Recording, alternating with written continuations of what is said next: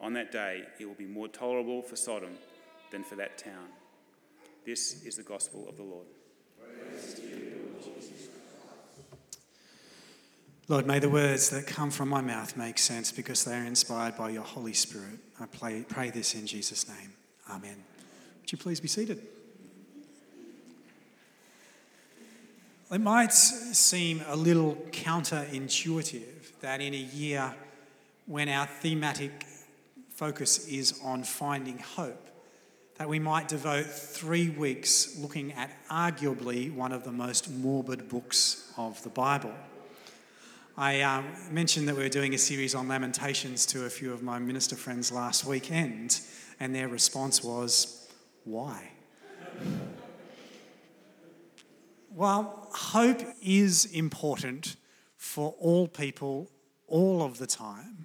When you think about it rationally, isn't it logical that you are in greater need of hope or you need a greater awareness of hope when things are not going well. Lamentations puts us right in the middle of a world that is not going well for the people of Israel. We've already had three amazing sermons on this book. If you've I know if you're 9:30 Christian, you've at least missed one of them. Uh, so Elroy preached last week, but uh, Tom preached at the 7:30 service. So I'd encourage you, if you've missed one or all of them, to catch up and podcast them online. One of the things that we are told that we need to do when we are ordained um, to the priesthood is to correct. And I do believe that there has been a theological error which permeated throughout the Jew- Jewish worldview that's also transferred to the Christian worldview. And I think it's important for us to correct this error every time we have the chance to do that. And that is a view that if something bad is happening, then you somehow deserve it. Conversely, this view can be expressed that when you have something good happen to you, that automatically it is some sort of cosmetic, cosmic, cosmic reward for your good behavior. Jesus offers a number of correctives for this misunderstanding of God's love and God's intervention in our world throughout the Gospels. Yet somehow we continue to be lured into this way of thinking. Mean, who out of all of us has not uttered the words at some point in our lives when something has gone wrong? God, what did I do to deserve this? Or who has not expressed when something unexpected happens in a good way, thank you, Jesus? Even if it is, as Elroy said last week, finding a car park. Jesus said to the crowd who were gathered for the Sermon on the Mount in Matthew's Gospel that rain falls on the just and the unjust alike. Rain can be seasonal, but it can be unseasonal.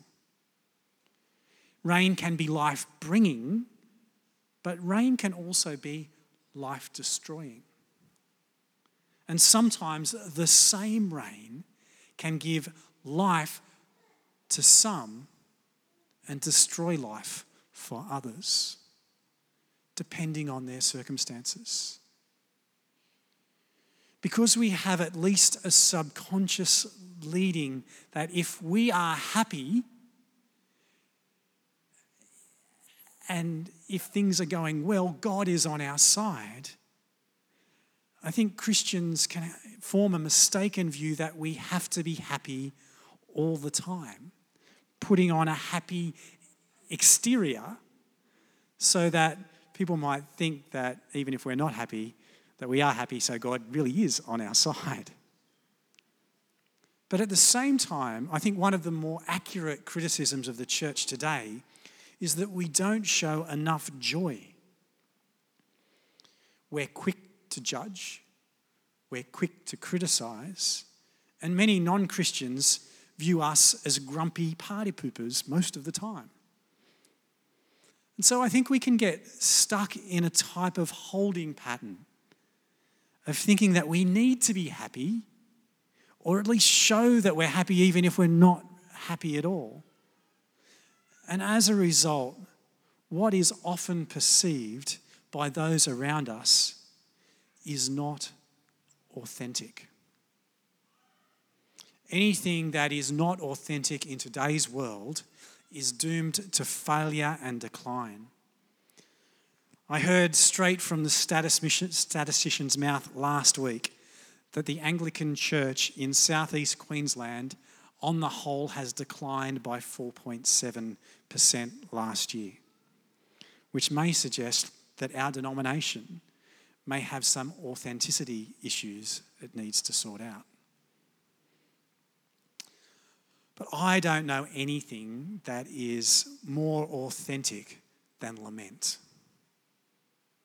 Yes, there is a time and there is a place to have your spirits lifted by words of joy, by words of comfort, by words of peace.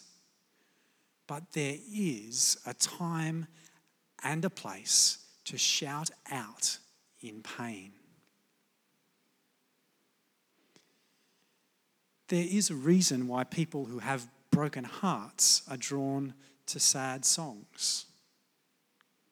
While they are not their own words, in those words of the songs, they can find a voice for their pain.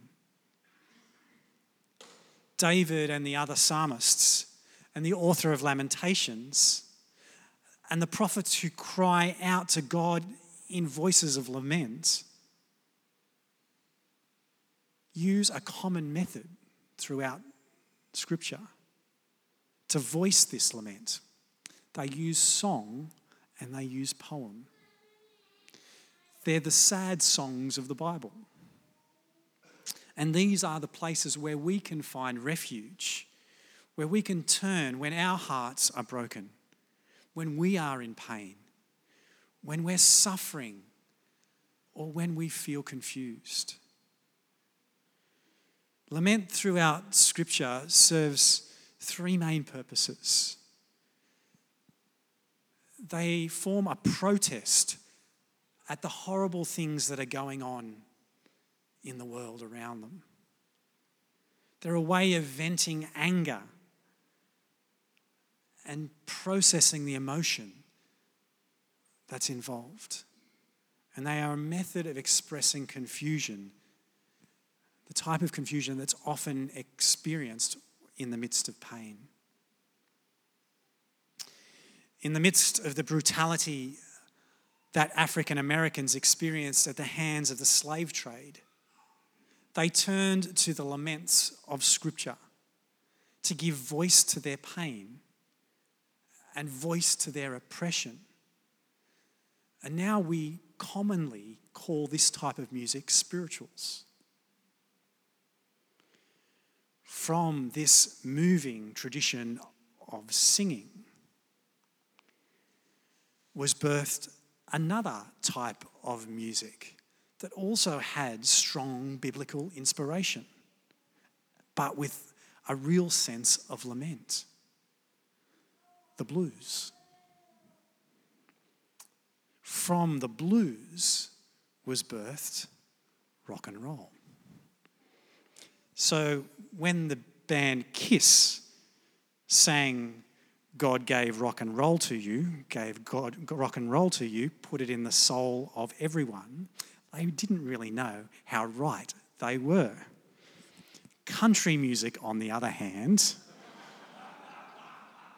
I believe is from Dark Forces. Sorry, Elroy, I owed you that one. the Psalms uh, can be loosely grouped into three categories Psalms of orientation, Psalms of disorientation, and Psalms of journey and reconnection or reorientation. In much of the music of the church, particularly modern church music, which draws on the Psalms for inspiration, we have a vast majority of songs of orientation. We sing, How great thou art, thine be the glory. Great, how great is your love, and oh, praise the name of the Lord our God. And these are songs that we do need to sing out at times when we are searching for hope. They can take us from our lowness and lift us up and raise our spirits. But I also think we need a playlist that sings out our times of disorientation and our times of journey and reorientation. For these songs, our songwriters need to get busy, or perhaps we might need to start singing some spirituals again. It is okay to cry out to God. It is okay even to blame or accuse God. God is God, God can take it. But just because we cry out in anguish to God, just because we blame or accuse God, doesn't mean that God has forgotten us. It also doesn't mean that God is guilty of our accusations. It also doesn't mean that God will immediately intervene and make things work out just the way we want them to. It has been my experience, and it also seems to be the experience of the psalmists and the writer of Lamentations, that singing out in lament does something to reorder, reorientate, and refocus us. To help see things from different perspectives, to see other people, not just ourselves, similar situations, or even more severe situations than our own. To lament isn't to throw ourselves some sort of pity party. To, to lament is to come to God in a particular way. And the way that God responds is what St. Paul names as the renewing of our minds. Paul also warns that we should not be conformed to this world. And if we were to be conformed to this world in 2019, we would respond to injustice and pain and suffering with outrage. And we would stay in a state of outrage. I think there are many people living around us, and where I'm sure, I'm sure, I'm guilty of being this from time to time, of jumping from one state of outrage to the next, looking for the next thing to be outraged about. But there's no hope in a constant state of outrage. Littered through the Psalms of Lament, and in the middle and at the end of Lamentations, is a reminder about who God really is, what God can do, and what God has done. And in some cases, that lament turns almost immediately to praise. Psalm 40, which we said together uh, earlier in the service, is a really interesting psalm because it's both a song of praise and a new song of praise to God for who God is and who God will be but it's also a song of lament about what is being endured by the psalmist and how long it's taking for God's deliverance to be revealed. As much as African American spirituals are known for their songs of lament, for their songs of woe, they are probably better known for their voices of joy, for praises that rise amidst the suffering. It's the promise of freedom, but it's a freedom that the singer is yet to experience. Lament does not, nor should it always immediately lead to praise. In many cases, the renewing of our minds can take some significant time, which is one reason why the lament in Scripture is modelled as public and in community. That doesn't mean that we're precluded from the intimacy that you can experience with private lament by shutting the door and weeping and wailing. But when lament is shared, when it is made public, the voices of others are joined to ours. God's presence and God's love, God at work, is more visible. In the gospel today, Jesus sends out his disciples, but he doesn't send them alone. He sends them in relationship, in pairs. He doesn't promise that everything will be okay and work out. In fact, he warns them that it won't. But in their going together, they are much better able to encounter the hardship and the challenge that they'll experience. Lament is a reminder that we are not alone. Not only is God with us, and we're reminded of that with the renewing of our minds. Lament also reminds us that we do not sing alone. And we are with each other in a beautiful chorus of both our individual and our collective pain. While we might struggle in the moment to see God, around us are people who look at us and see God powerfully at work. And as we surround ourselves with God's people, we see God powerfully reflected through their lives. As we look forward as a church together, we can have every right to look forward with a sense of eagerness and a sense of joy. We're one of the ones that aren't declining. But revealing more of God is acknowledging that who we are is a group of people who are experiencing challenges, hardships, pain, and suffering. That is our authenticity. And to hide that will immediately slip us into decline.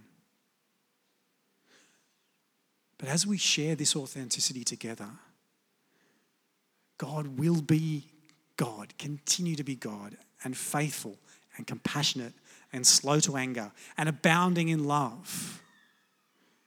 God will be our salvation through Jesus Christ. And love will always be with us. And so, we need to sing even more. Sing honestly and sing loud. Sing through the heartbreak and in the midst of pain. Sing even if your voice is shaking. Sing through your brokenness. Sing of who you know God to be. Sing of what you have seen God be for others. Sing what you long for. And sing of the hope to come. Sing. Sing like you've never sung. And sing of the joy to come.